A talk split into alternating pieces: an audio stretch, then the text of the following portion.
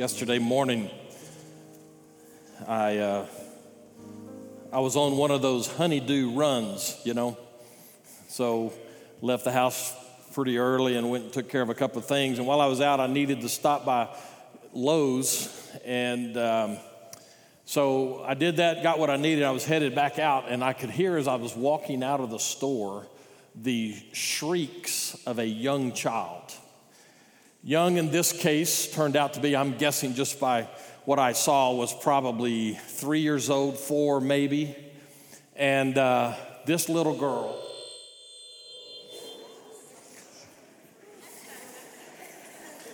So, did that get your attention? um, do I need to switch mics? Nope. Okay. Maybe you'd prefer I just sit down. Uh,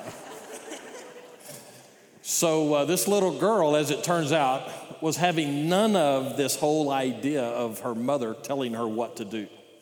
And she was screaming. And, and I found myself, based on the times in which we live, I found myself, as several other people in the parking lot were doing, I found myself stopping and looking and trying to decide is this a young girl being kidnapped?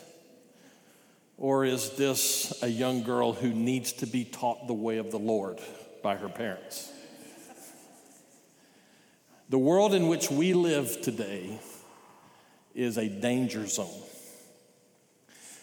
When I was in the business of raising my three children, I tried to help them understand just how important it is for them to maintain a perception of what's going on around them. I, I, tried, especially with my daughter, I tried to help her understand that it's not enough for her to walk through life looking this way and not paying attention to anything. You need to always be aware of what's going on around you. Now, we're not paranoid because people are really after us, but uh, I'm just kidding about that. But uh, it's important, especially for those of you with, who are parents of young children this world is in many ways a danger zone. We don't need to be paranoid about that, but we do need to be aware of that. And so I told my daughter, in no uncertain terms, you make sure that you're aware of what's going on around you. Her brothers picked up on that enough that uh, even today, when I'm around them, they're, they're constantly scanning to see what's happening around them. I think that's pretty wise. The, the danger zone part of this extends into the church. Now, not this church, but it extends into the church. And so when I deal with many young ministers who are trying to figure out how to get their legs under them in ministry, and in local churches, and, and, and they come and they say, Here's what's going on, and I have this meeting, and I'm not sure how it's going to turn out. And uh, one of the things that I tell them is, You need to be aware of what you're going into. And because it can be a danger zone, you need to make sure that you don't get into any situation, but that you have your spiritual armor fully affixed to you. That's a whole different sermon series. So let me take that one last step and bring it to myself. One of the phrases, I actually learned this off of a movie. It was not a movie that was Christian, I don't think. Um, but it, at the very end of it, there was this, and I, have quoted this before, but I, now you know why. I try to go into every day understanding the spiritual warfare that's around me so that from time to time I pause and I say, once more into the fray. To fight the best fight I have ever known. To live or die on this day. I don't want you to get paranoid about what's going on around you, but I do want us all to understand that the life that we call the Christian life is lived out in the danger zone.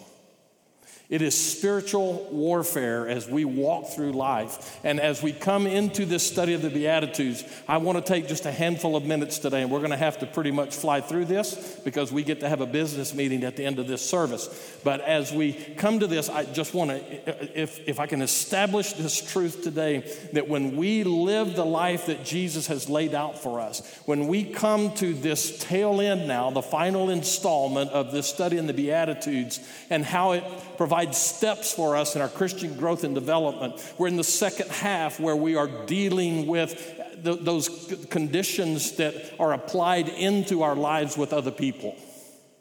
That it is a dangerous zone for us. Jesus does not give us cause to step back from that. In fact, he nudges us or shoves us if he, if he has to into the danger zone in our dealings with other people. Matthew chapter 5, beginning in verse 1, we read this Seeing the crowds, Jesus went up on the mountain, and when he sat down, his disciples came to him, and he opened his mouth and taught them, saying, Blessed are the poor in spirit, for theirs is the kingdom of heaven. Blessed are those who mourn, for they shall be comforted. Blessed are the meek, for they shall inherit the earth. Blessed are those who hunger and thirst for righteousness, for they shall be satisfied. Blessed are the merciful, for they shall receive mercy. Blessed are the pure in heart, for they shall see God. And our text for today Blessed are the peacemakers, for they shall be called the sons of God. Blessed are those who are persecuted for righteousness' sake, for theirs is the kingdom of heaven. Blessed are you when others revile you and persecute you and utter all kinds of evil against you falsely on my account. Rejoice and be glad, for your reward is great in heaven, for so they persecuted the prophets who were before you. Two last pieces of the steps that we're talking about this process of moving deeper into our relationship with God and by extension, moving deeper into the danger zone of ministry with other people. The first one we look at today is verse 9 Blessed are the peacemakers.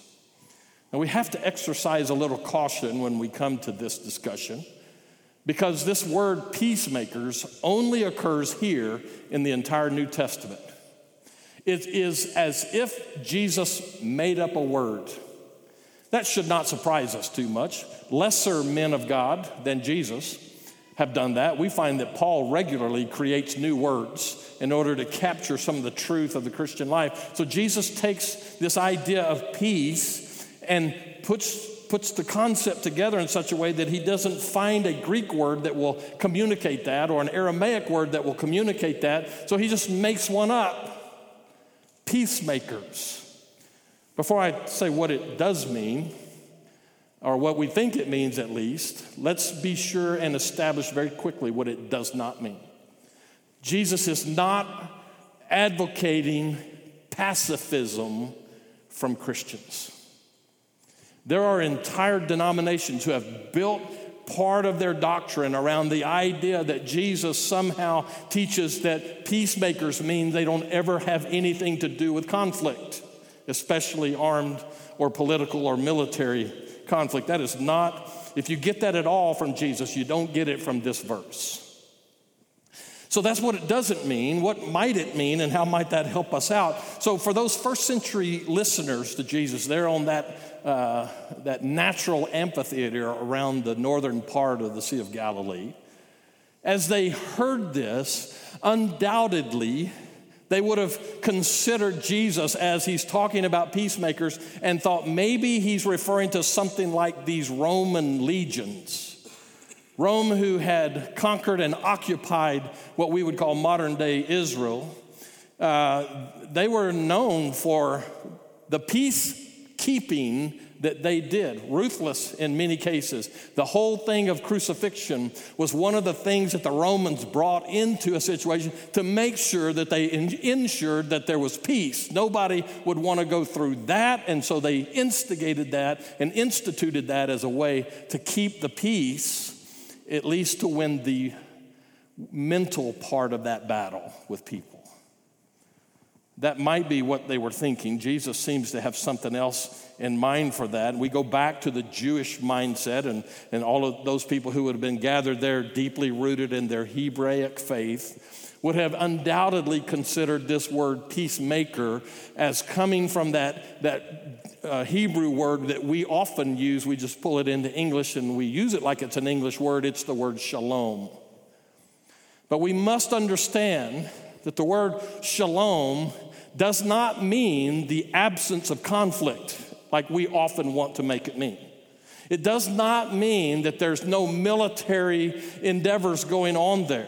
As a matter of fact, what the word shalom really communicates is that the entire part of your life is rounded and whole and complete. There's no need there, there is no lack there, there is no conflict within yourself. Consequently, it allows you to have no conflict or at least minimize conflict with those people around you. That's a gross reduction of what the term means, just for the time that we have today. But undoubtedly, that's behind what Jesus is saying. And if we were to progress, and I don't have time to go back through it today, each one of those Beatitudes, and the first four Beatitudes deal with our relationship with God. And the idea is that as we work through those four and we take these steps deeper into spiritual vitality, then that idea of shalom becomes part of who we are. As we're closer to Him, He in turn transforms us within to be more like Jesus Christ and more in line with the life that He offers us. That's the first four.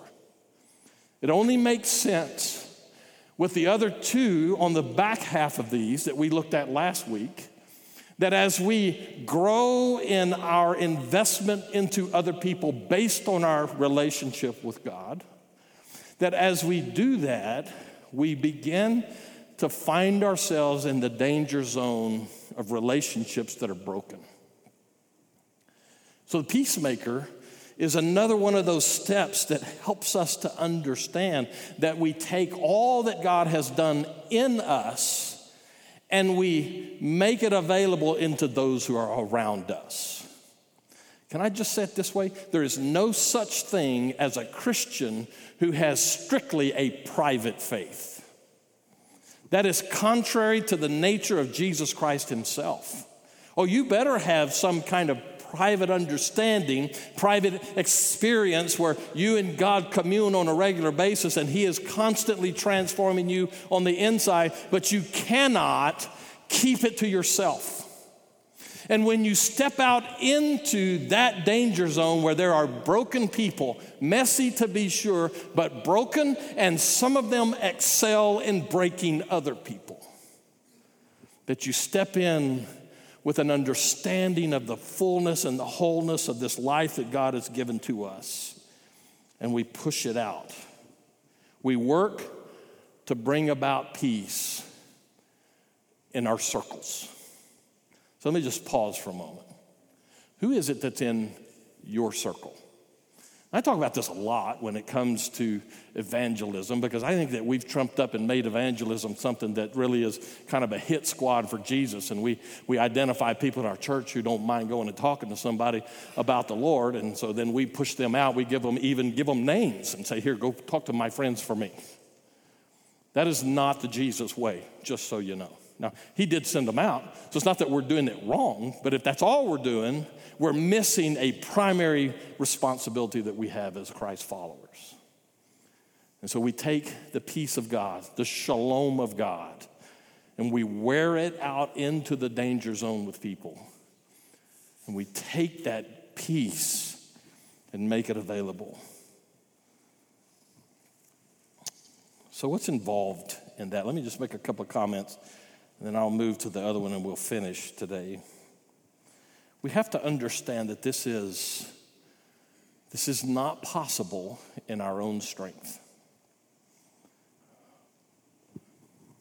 My brother was always a rounder. You understand that term?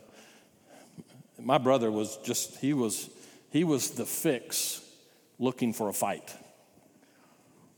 He, he would Teresa told me when we first started dating, she said, Ooh, your brother scared me in high school. And I thought, well, he scared me too. But he, you know, he was that guy walking down the hall just daring anybody to bump into him. And as he got older and he started understanding something about God's calling in his life, he began to be more of a defender of people who were being abused by other people. That's kind of the idea, but let's take that a little bit further here. This is a divine characteristic. In other words, in order for you to be a peacemaker like this, you need a God move in your life. You, you don't just decide someday, all right, preacher said I need to step into the danger zone, so I'm going to take my machete, oh, excuse me, my sword, and I'm going to go out and I'm going to beat people in the head with it until they get it right. I'm pretty sure that's not Jesus' way either. It comes from a transformation. You can't be a peacemaker until you're a peace receiver. And so God creates that in our life, and sequence matters here in the Beatitudes. I said that last week, I'll say it now. We're at the tail end of this. Jesus did not start with, okay, so blessed are those who go out and make peace. One of the reasons I think he did not start there is because there is no peace in your life if you have not reached that point of poor in spirit where you recognize you bring very little, if anything, to this relationship with Jesus Christ. And little by little, he makes us and he remakes us and he transforms us, and we begin to take on the character of Christ. And as we do that and as we grow, we, we, we grow closer to him, become more aware of the danger that's out there for other people. Here's what I think that might look like. I'll finish this with a simple question. We have some people in our church, and I'm not trying to single them out here, but we have some people in our church who are dog sitters. Now, they might call themselves house sitters, but the one that we use, a young man in our church that we use on a, Teresa and I are going to be out of town. Teresa's dogs need supervision. And so we call this young man and say, Hey, we're going to be out of town. Could you possibly? And so he comes, and even though he goes through with his life and he works and he goes to school, he still comes and he stays at our house and he is a dog sitter. We have other people in our church, business people who do that. If you're looking for that kind of service, I can point you some people. I'm not trying to advertise their business here. What I am trying to do is use this as a great example. I would never, never, never hand the keys to my house to somebody that I did not trust. So when we bring this young man in and we say, here's the key, these dogs are now your responsibility. you can be sure that we have implicit trust in this young man. Okay? Would people trust you to keep their dogs? Let me ramp it up. Do people trust you to take care of their heart? Because a peacemaker works from a foundation of trust rooted in a relationship with Jesus that is transforming us, and they reach out to those people who need some heart help. So, is your character such that people trust you with their heart. This is a God move. If you're going to be a peacemaker at all, it has to come from God's work inside of your life. Let me just add one other thing to that. The world is a messy place, and it's a dangerous place. And in a crowd like this, undoubtedly, there are dozens, maybe hundreds of situations where there's turmoil in your life. So, peacemakers, if they're anything at all, are people who do not introduce turmoil into other people's lives. you know, I could write a book a preacher's view of turmoil in the lives of church members. You know, some people so love conflict and turmoil that if there's not some going on at the moment, they will create it so that they can feed off of the energy that comes with that. That typically is a person who does not reflect the Beatitudes that Jesus teaches. I knew it'd get quiet there, so let's move on. The last one, Jesus says, Blessed are those, or blessed are, the, are those who are persecuted for righteousness' sake. I'm going to stop right there. We have, a, we have a bit of a structural problem here, and I don't have time to explain it all. But some people would say that verse 10 is a beatitude, the eighth one, and then verse 11 is the ninth beatitude, and then they don't know what to do with verse 12. I'm going to suggest to you, after significant time spent studying through all this and poring over it and analyzing it myself, I believe, and there's great grammatical reason and otherwise, uh, for us to see that the actually the eighth and the final beatitude is in verse 10 Verse 11, even though it has the word blessed in it, has a totally different structure than all of the other eight Beatitudes. And on top of that, there's a reason internally in this that ties the first one and the last one together, and that's in the back part, for theirs is the kingdom of heaven. I believe that Jesus intended the last Beatitude as we know it to be verse 10. That's number eight, but verse 10. And verses 11 and 12 then give a transition into the thesis of the whole Sermon on the Mount, which follows in verses 13 and following. So the Beatitudes end at verse 10. And then there's this transition that he says, building off of this idea of persecution. And then he goes into the thesis of the Sermon on the Mount in verses 13 and following, where he says, You can't be like the religious authorities are and be what I'm calling you to be. So we can talk about that more in private if you want to know more of the reasons, but that's why I take it the way that I do. Verse 10 now seems, okay, this is one of those things you go, this is kind of antithetical, isn't it? Blessed are you when you're persecuted. We don't normally, unless there's something weird about us, we don't normally say, yeah, you know, I got beat up today. It was such a great experience. What is Jesus saying with this? I would suggest to you that what he's saying with this is that even though the only life worth living is his life, even though when you live out the, the principles that are taught in these Beatitudes and then later in the Sermon on the Mount, even those things are all in place, and you would expect people to love you to death because of your character that is divine in its reflection.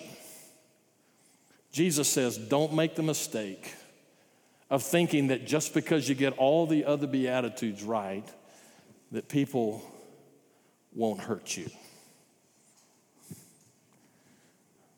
That's interesting. We look at Jesus' life and we see evidence of the fact that he was the most winsome person ever. People could not get enough of him. In that northern region of Galilee, those who are going to Israel in a couple of months now, we'll, we'll go up through that northern part of Galilee where most of Jesus' ministry happens, and it'll give you a tangible perspective of all these people from that region just coming to wherever he was.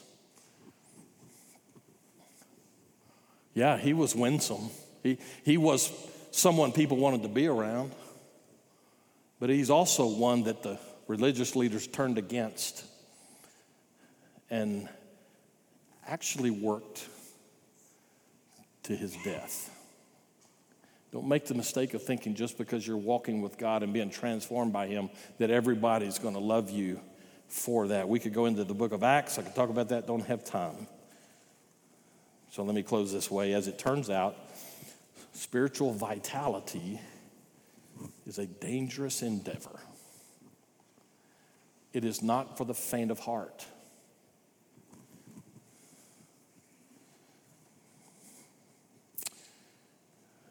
The focus for the contempt of Christian people must be the righteousness that they reflect. In other words, don't be a jerk and go out there and beat people in the head with a Bible. Of course, they're going to respond to you. There's enough danger in spiritual warfare that we don't need to haul off and just be reckless. Blessed are you when you are persecuted for righteousness' sake. I'll say it this way. At the end of the day, if you decide to take a stand for Jesus Christ, somebody's going to take a shot at you. You willing to do that? Is it worth it? Yes. Let's pray. Father, we recognize there's so much more that needs to be said here. We come and we take what we've heard, what we've seen in this text, and we pray that you'd help us to live it out. Give us that hunger and thirst for you that is all consuming. And then give us the courage that we need to face the battle. Once more into the fray, to the best fight we could ever know the fight for people's souls, the fight for your kingdom's advancement. May we be those people that you count on in your kingdom's work. And Father, for those who are here today that don't understand that, don't know that, but they can't get away from that inner voice even now that's saying, You need this. We pray that you would draw them, that this would be a time when they find Jesus in the fresh way of salvation. In Christ's name we pray. Amen. Just as I am without one.